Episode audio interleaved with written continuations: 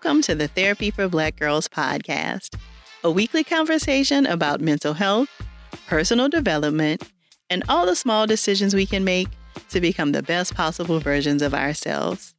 I'm your host, Dr. Joy Harden Bradford, a licensed psychologist in Atlanta, Georgia. For more information or to find a therapist in your area, visit our website at therapyforblackgirls.com.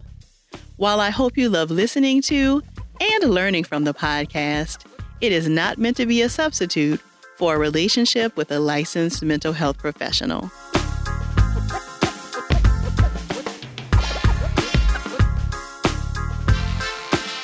Hey, y'all. Thanks so much for joining me for session 103 of the Therapy for Black Girls podcast.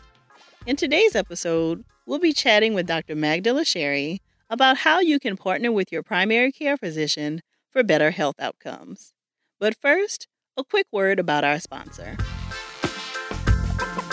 This week's episode is sponsored by Naturalicious. Naturalicious is the world's first vegan, high performance hair care line that delivers the results of 12 products in only three. It's designed to reduce time spent on hair care and is proven to save up to 80% of time on wash day. Naturalicious was founded by innovator Gwen Jimmere, who is the first and only African American woman to hold a patent on a natural hair care product.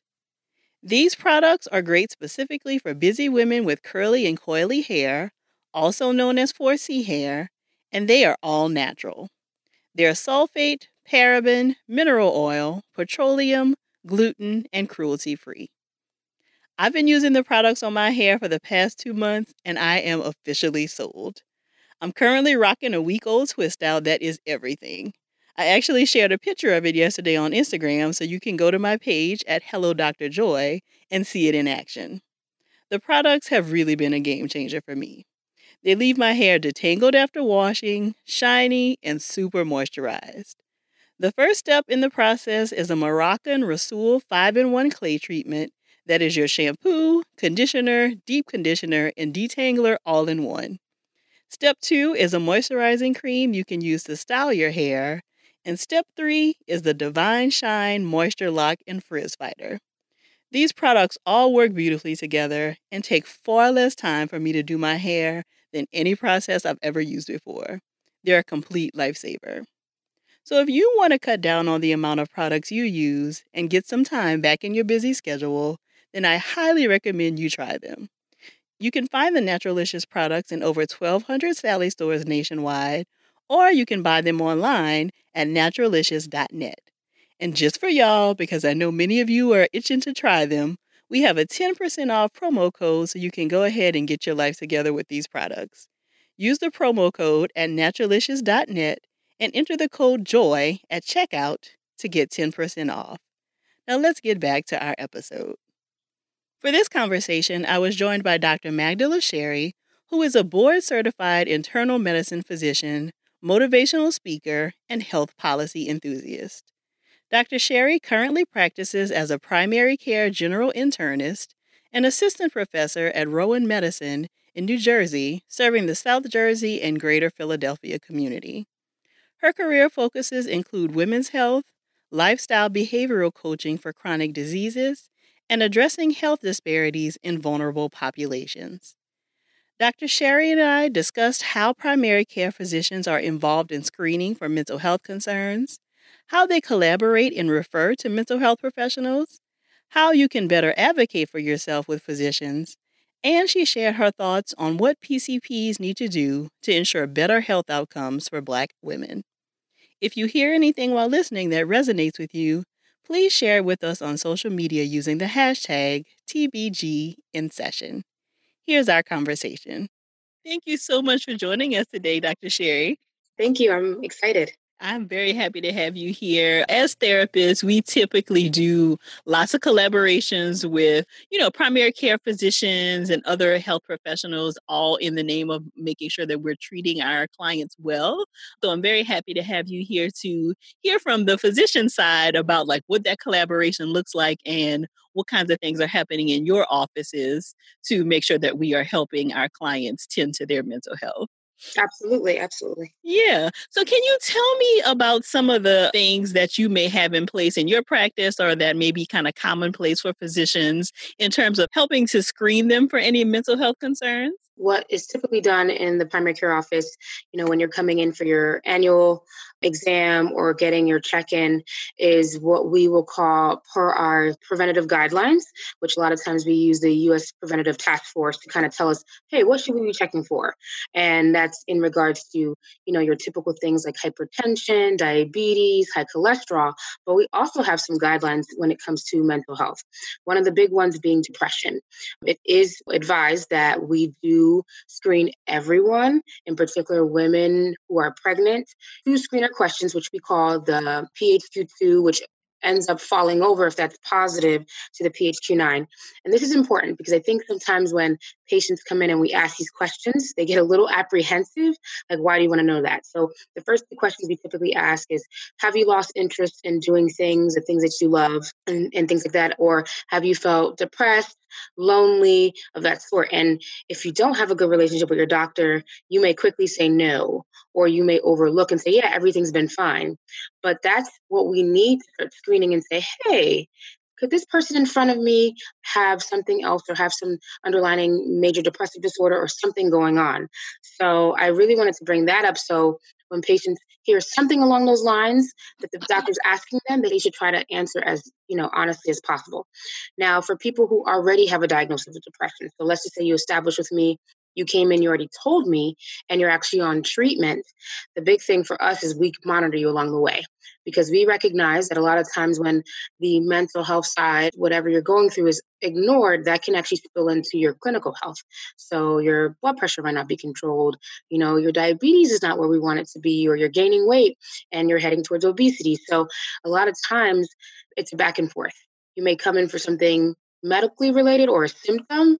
And after we ask more questions, we have to take a step back and say, hmm, are we missing something? Is something else going on that's complicating the picture? Yeah, I'm glad you brought that up, Dr. Chery, because I am curious about like what kinds of things a client might say that may make you think, oh, this may have more of a mental health slant than a physical slant. Because I think, especially for Black women, sometimes the symptoms will present physically before they will recognize that it is actually a mental health kind of a thing. So, what kinds of things might they say that would tip you off that this may actually be like a mental health issue? Great question. So, one thing is the person who's coming in for frequent visits and you know you've done the workup a common some of the common complaints you get is abdominal pain that is a huge somatic complaint how we call it, something that's physical, that tends to be sometimes a lot of psychosocials involved. And you do the full workup for the abdominal pain, you've gotten blood work, you've gotten imaging testing, and everything's negative, but this person's coming in like I still have it. Another good big one is headaches. Headaches tend to be a big one that people come in for, and you know, you make sure they're not dehydrated and you know, make sure their blood pressure is okay. But as you work up everything that's not going away, and then the timing of the symptoms too. So sometimes people will have symptoms only at particular times. It's always when they're going home or always when they're going to work. So you kind of, as you're asking more questions and getting more details to make sure you're not missing something medical, you start to kind of get the antennas go up. And then another big one is fatigue. So, really, it can present as anything, but it's really as we ask more questions and we start to see a pattern, or we see a person that's frequently coming in to see us and they're not really satisfied with any medical answer, or they're saying they've tried it per se and it's not improving, that we start to say, you know what? Let's take a step back. Let's find out about more what's going on at home, who they're living with, what's the dynamic, what's happening at work. That's a big one that I get. Um, and you find out people are, you know, either they've on the bridge of being laid off or their pay cut has been decreased or other factors, lots of stress at work, and you're like, ah, now it's starting to make sense. Yeah, and I think it's encouraging to hear you say that you kind of spend this kind of time with your patients to ask these questions. But I'm also aware that lots of people, you know, one of the frequent complaints you hear about like your primary care doctor is like, oh, they don't spend any time with me, or, uh, you know, they don't ask a whole bunch of questions. So, in what kinds of ways can primary care doctors maybe do a better job of being more thoughtful in asking these kinds of questions? Because it sounds like you spend a lot of time like getting this background information. Yes. So, this true, and I get the same complaints very often. I do believe that patients and people in general need to be very proactive about the doctor they choose. So, and what I mean by proactive, you know, if you feel like you're going to talk better with a woman, then your doctor should be a woman right? If you think that you'll have a better connection, especially for people of color, to have a doctor who's a person of color, then you should actually seek that. You should ask friends and family to say, hey, what doctor do you go to? How do you feel about them? You know, I'm looking to establish care. I know the barrier will be insurance and cost or even distance, but I think just like we're proactive about everything in life, I think that's the first step. So I work at an academic institution, so I have a lot of medical students and residents who will follow me and a lot of times I send them in the room first to go see a patient, and then they'll come back like, oh, she wasn't really talking to me, or she wasn't really giving me much information. And I was like, okay, maybe something else going on. And then I'll go into the room, and before they even open their mouth, I'm like, mm something's up. What's happening here? And we'll end up talking, and then I'll get more information. And every time my resident or my medical student says, How did you do that? Like, how did you figure that out? And I said, Because we have a rapport. So that first visit, when they come in and establish care with me, you know, I spend a little bit more time digging into their history and their background, or just as time has gone on and I've seen them several times. I've seen them in happy moments and low moments, and I really push them to tell me what's happening in their life. So even before I even utter a word, when I walk in, you can pick up that dynamic. And a lot of times it's what doctors do. We may not say anything, but we're watching you. The posture, how you're talking to us, is anything different from before? So I think this is really hard to do in primary care these days because what people don't know is that we're looked at, you know, in regards to productivity, how many people we can see, you know, how much time we spend. So yeah, this is very difficult, but I think if you can bridge the barrier and getting a doctor you feel comfortable with, that you've been proactive about seeking, and then tell them upfront I had one woman say to me, So, yeah, I'm establishing here because I wasn't really happy with my last doctor, and I want a doctor who's going to partner with me. And I paused and I asked I was like, Ooh, okay, explain that to me. And she said, I want to make sure I'm heard and I want to make sure that we have a rapport so I feel comfortable with telling you what's going on in my life because I understand that that can play a part in how my health looks.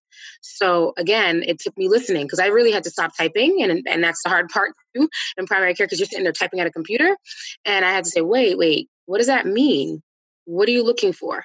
So that could be something too when people are going in and they're seeing patients, their doctors are there to say, you know what? What are you looking for? You're coming to see me, you're establishing care, or you haven't been here in a while. Where do I work with you to get to where we need to be together? And so, you know, when you're doing all of this groundwork as a great primary care doctor, I think the tendency can be then of course for your patients to want to come to you for everything right mm-hmm. and so even if they have a hunch that it is more of a mental health concern mm-hmm. because they feel comfortable with you you are likely going to be the first person that they go to yes. um, so can you tell me a little bit about the process because i do know that some primary care doctors feel comfortable like prescribing, you know, for prescribing medication for something like anxiety, depression, or something else. So, can you tell me a little bit about what that process might be like? Like, how comfortable typically are primary care doctors like managing mental health issues? Oh, great question. So, per our training, things like depression, anxiety. That's probably the big ones that we typically do. Or when we're talking about anxiety, not just generalized anxiety, but you know, temporary anxiety or work stress and things like that, we are able to manage, whether that's through counseling in our office or adding medication. The problem is the time, right? So a lot of times what I find is the big issue is you've gone through all the chronic care stuff, the hypertension stuff, the diabetes stuff, the annual visit, making sure you got all your vaccines, all that good stuff.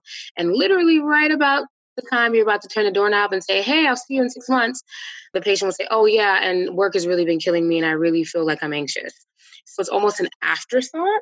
And that's sometimes what makes it very difficult for the primary care doctor to spend that time. So, what I always encourage patients to do is if you think this is related to your mental health, when you make that appointment, say that. So say, you know, I'm I've been really anxious, just like you would say I have abdominal pain. I kind of feel it's important to empower patients to say, hey, I don't like my mood. I don't feel comfortable, or make that very clear when you're making the appointment, or even as you see, you know, the MA or the nurse who comes in before the doctor does. So I think that's huge. Mm-hmm. Because, you know, when we're talking about the primary care doctor, yes, a lot of times they come to us because they're comfortable, but we also have to assess is this person stable? So, do I have time to say, you know what, I'm gonna start you on meds because that takes a few weeks to start? Or do I say, you know what, I need help now? And that help could look like crisis, you know, right on the phone, right in the office, or it could look like I send you right directly to the ED, to the hospital and let them know you're coming. Or it can mean, you know what, while I'm in my office, if I can, I look for resources and try to get you into a therapist's office as soon as possible. So for us, our primary thing is let's just make sure this person's not a harm to themselves and a harm to others. And do we have to intervene at that point to make sure, you know, they're cared for? And then, you know, based on that, we look at, okay, is this related to job? Do they have to take time off? Which is a big thing that you know your primary care doctor can help you with with saying you know what i need some time off because i really can't get a handle on how i'm feeling or my mental disease and even just to have time to you know go see a therapist consistently so you know there's many ways that we're triaging and trying to figure out what does this person in front of me need but the big thing is i got to make sure you're safe and once I make sure you're safe, I say, okay, so what can I do at this point before I plug you into other services that may be necessary for you? Got it. And I appreciate you sharing that, Dr. Chery, because I think sometimes people don't necessarily have the language for what's going on with them, right? Like they just know something is off, mm-hmm. you know, my mood feels kind of funky or whatever. But even if you say that on the phone, then your primary care doctor then knows to like ask more questions about that. So you don't have to know exactly what's happening, but if you can kind of give them a heads up that something's going on, then they can kind of ask questions to get at the right direction. Yes, exactly. And even if you don't come in just saying that and leaving a message for the doctor, a lot of offices also have um, online portals now where you can communicate with the doctor electronically. So maybe you feel more comfortable, like, you know, you're still in the process of articulating your feelings, right? Because we know there's so much taboo around saying, I'm depressed, I'm anxious, I need help in that regard. So maybe you send a message to the doctor and say, you know, I don't like how I've been feeling. And the doctor can even just call you make sure everything is good and that this is not something that warrants you going to the emergency room, but then can also make that appointment for you. And maybe they know that you're very, you know, nervous about sharing that. They can make their own dialogue in the, in the visit saying, you know, give me a little bit more time with this person. It's a little personal they're going to need. So you've already said, Dr. Chery, that sometimes you will make the assessment like, okay, this maybe feels like a case that is more than I can manage. Maybe I need to make a referral to a therapist or a psychiatrist or someone else. Can mm-hmm. you tell us what that then collaboration process looks like between like yourself and the therapist when you have a patient who is seeing both of you? Great question. And to be honest, I don't think this is done as well as it should be because a lot of the big hurdles that I face in my practice is knowing what therapist is covered under someone's insurance. So a lot of times in the office, I don't really have that answer. So I'm giving them resources more so to find someone and then making them follow up. So just I can have a checks and balances like, hey, you know, it's been four weeks. Did you talk to anybody? Did you call anybody? But to say that there's like direct collaboration where I can say, hey, Dr. Joy, you're seeing one of my patients. You know, can you tell me what you think? I can't honestly say that I do that often. So I will say sometimes with a psychiatrist, but there's a lot of confidentiality there. If I'm really concerned about the patient not really adhering to their medications, but they're telling me they're seeing a psychiatrist and the counseling that's associated with the office, there's a special records release that a lot of offices will have that you know talks about how sensitive that information is and asking the patient to allow me to be able to view that. And I have a few patients that I've done that for, especially when I'm really concerned, like, uh, is she really taking on her meds? She's telling me she's reporting this to me, but I'm not really certain because the way you know some some of the symptoms are really in between for me, and I really can't gauge. So that's when I would step in there. In regards to you know connecting with a therapist, a lot of times what I mainly do is say, you know, have you seen someone? You know, is it covered by insurance? I do like to make sure financially that's an okay issue for them because it really would be horrible for someone to plug in with someone and have a good rapport, but then can't afford it. And a lot of times, you know, once someone tries a therapist, if it doesn't go well for whatever reason, it shuts them down from trying to go again. Mm-hmm. So that's why I kind of like to make sure are you comfortable? Can you afford it? Have you guys talked about a plan? Because I want to make sure that I encourage them and give them some affirmations in the room as to, yes, it may not be the best one right now, but hey, let's try again because this is really going to help you. So asking those questions, and sometimes I say, you know, do you want me to reach out to them? You know, I might not be able to get much information, but would you like me to? Most times, patients are feeling pretty good once they get a few sessions in, but they don't feel like they need me to talk to them, and I can already see, like, you know, now they're back on track with their health, they're eating right, they just have a better mood in the office, and that in itself is good for me to know. And I usually just ask, you know, how frequently are you seeing them, and and things like that. Yeah, and I do know that some therapists will get the release from the client and then send the primary care doctor, like maybe a little write up every month, just saying, like, oh, they've been keeping their appointments. This is what we've been working on, you know, just so that the primary care doctor is kept in the loop about what's happening. Yes, yes, definitely. Yeah.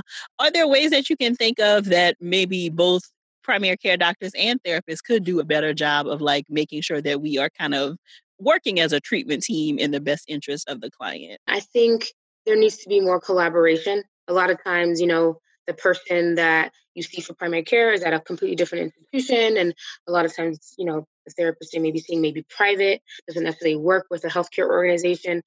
So, I mean, that's a great question. I think that's something that needs to be explored. You know, do we have, you know, local sessions where, you know, we invite primary care doctors in the community and therapists in the community to kind of collaborate together.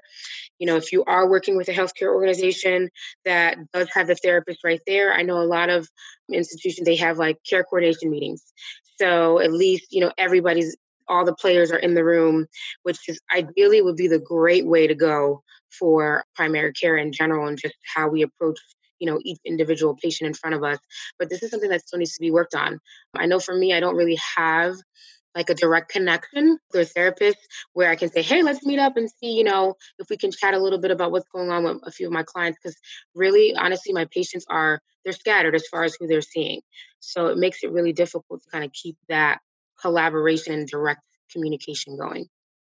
Got you. Yeah, and I do also know that lots of therapists will try and come and meet with like maybe the nursing staff. You know, I know primary care doctors, your schedule is really busy, but mm-hmm. sometimes they can meet with like the office manager or whatever to kind of introduce themselves so that then there's a better idea of like who's in the community so that when you need a referral for a therapist, you have some ideas about who you can send your people to. Yeah, that like honestly, if I don't think we've had anyone in our office. We get that a lot with nursing services, services in the community where they'll come by and drop a pamphlet and kind of give information. So then when you need someone who needs help at home, you're like, oh yeah, I remember this person dropped by. So I think that actually would be a great idea if a lot more therapists could like you know make maybe a one page pamphlet or a brochure about what they do their expertise and kind of drop it at the office kind of just get some face to face and that'll help the collaboration too. And it also helps too with certain websites like therapy for black girls where you can actually read a profile or another one i love is psychology today as well too. That's kind of what i pull up in the office to kind of get a little background and share with patients. Mm-hmm. So, Dr. Chery, I know that you are involved in training, and of course, there has been lots of media coverage, lots of stories, and all of these things coming out about Black women in particular in our relationships with our physicians, um, and how, you know, sometimes Black women are not believed, or the doctors will think that they have a higher pain tolerance than they do, that they're med seeking, like all of these things. And so, I would love to hear you talk about like what kinds of things you're doing in training your future physicians to kind of make sure that we are, you know, teaching them to be more culturally responsive? Oh, absolutely. So I'll share one initiative I've done. So basically, what we're, talking about here, what you've mentioned is talking about, you know, there's not equity in regards to how we view patients and how we're treating them, right? Especially when we're talking about the Black woman. So in particular, so part of my role is not only being a primary care doctor, but I'm also an assistant professor at Rowan School of Osteopathic Medicine. So I'm right on the same campus, and because of that, I get a lot of trainees. So one way I've kind of help to start tackling this topic is by introducing a health equity module within one of my courses. So traditionally, it's started to shift, but traditionally, what would happen is we would learn all the medicine, right? All the hard stuff, the cancers, the, the chronic diseases, and how to treat them. And our focus was so much on that. But we're realizing now, you know, if we're really going to tackle the conversation on healthcare, we have to start talking about social determinants of health, how people live, work, and everything around them, and how that plays a part in their care. And as much as we know that's a factor, we're not translating that in medical education. So what happened would be, you know, you get a one week course or maybe in your family medicine rotation, you would be trained on like hey yeah don't forget about the fact that gun violence is important or trauma is important or things like that but no one makes that connection makes that correlation and it's always done in isolation. So with my course what i decided to do is as you're learning the medicine there would be different module readings and videos that i would ask students to read and as part of their grade to really get them to say, you know what, there's a social component to this too. It's not just black or white. A lot of patients exist in the gray. And a lot of times it takes a little bit more effort on our side to really understand the community we're working in and the people we're serving. So different readings on racism in medicine and what that looks like, the pain bias we have for people of color versus people who are, you know, not, not colored, things such as why other components of diet and other cultures impact diabetes or how someone's job or what they're doing plays a huge part into how their health translates. So just different health disparities amongst different groups and what could be the cause of that, not just, hey, they don't like to go to the doctor, they don't like to be screened, but there's more to it. You know, there's also been a historical you know background as to why there's a lack of trust among minority communities towards physicians do we understand that so part of introducing that and being involved in that in curriculum really allows students to understand how they're advocates and understand how it's more than just diagnose and treat them with medication. And have you found that as a whole, like medical education is moving towards including more of this in the curriculum? Yes, absolutely. And a lot of it too was is because of students. A lot of students, especially around the time when, you know, police brutality was becoming a huge thing and was really you know, in the forefront in the news. And I don't know if you're familiar, but there was a um, a die-in that was staged by medical students across the, the country where it was a white coat for black lives and students in their white coats would be in a large area atrium and be on you know on the ground in their white coats protesting and standing up for how you know racism and police brutality is a public health issue so it really got uh, all the way up through the training boards and the governing bodies that kind of o- oversee curriculum and how things are, are carried out in medical schools, where they're like, whoa, you know, students are asking for more education on this. Students want to be more involved, especially when it comes to social injustices, especially when it comes to addressing disparities among groups. So we kind of had no choice but to say, uh oh, we got to do something about it. So there's a lot of curriculum at different schools that's popping up and being able to start to address this. But then what happens to the people who, like myself, have already graduated? I'm done with residency, I'm in training. What if I don't feel comfortable with this? And I think that is where we really have to start to tackle it because, you know, our patients in the community are seeing these doctors. So we have to make sure it's not just the people who are coming up, but how do we address and educate the people who are already out there? Right. And I know for lots of therapists, um, you know, we of course have licenses in our states as well. And for a lot of states, one of the continuing education credits you have to get is around multiculturalism and diversity or something related to that. Mm-hmm. Is there the same kind of requirement for physicians? Yes, and a lot of that will be in the CME trainings or different conferences you'll go to where you'll get the credits for maintaining your licensure. You'll definitely get that.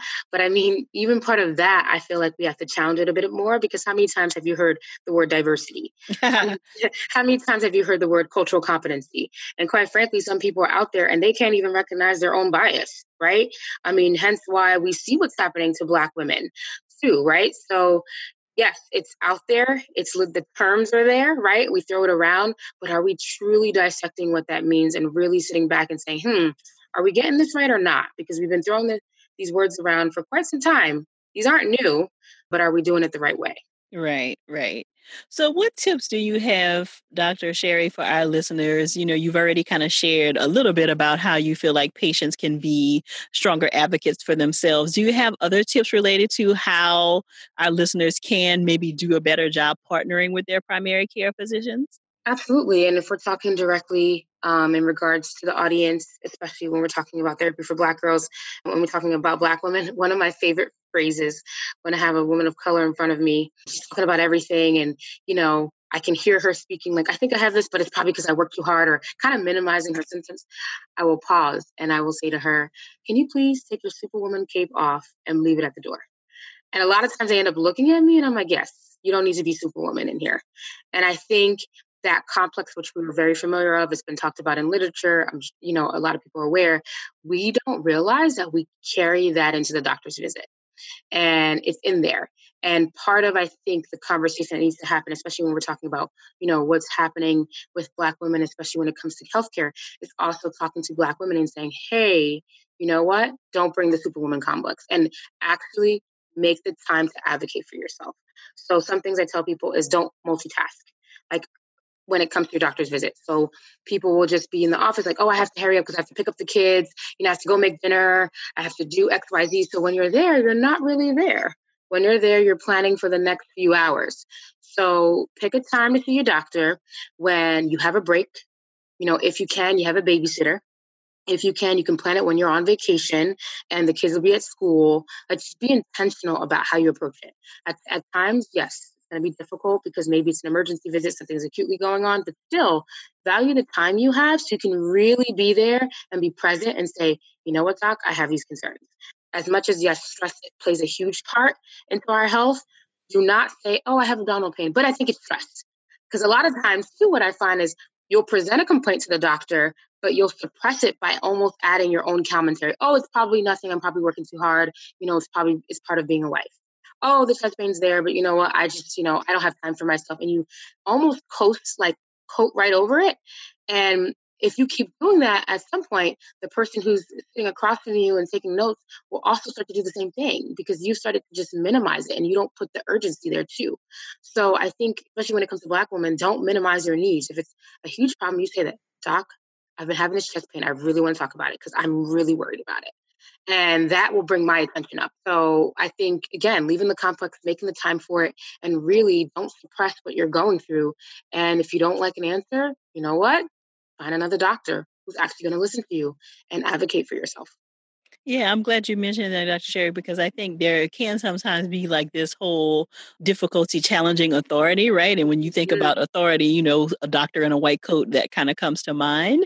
And so, you know, hearing that it's okay to like ask for a second opinion or to kind of push back on if your doctor says something that you don't quite agree with, like that it's okay to challenge them. And ask them to explain.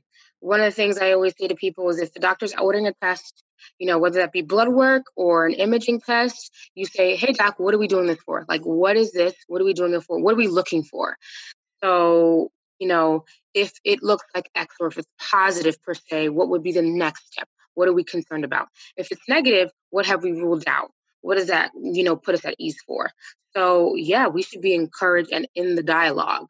And if you don't understand, and we've used big words, because trust me, I'm guilty of it too, say, I don't understand what you mean. because you explain that again? And don't be afraid and just say yes or nod your head. Really ask the questions. I love those tips. So, where can we find you, Dr. Chery? Where can we find you online as well as any social media handles that you want to share? No problem. So online, I have my own website. It's www.drmagdalachery.com.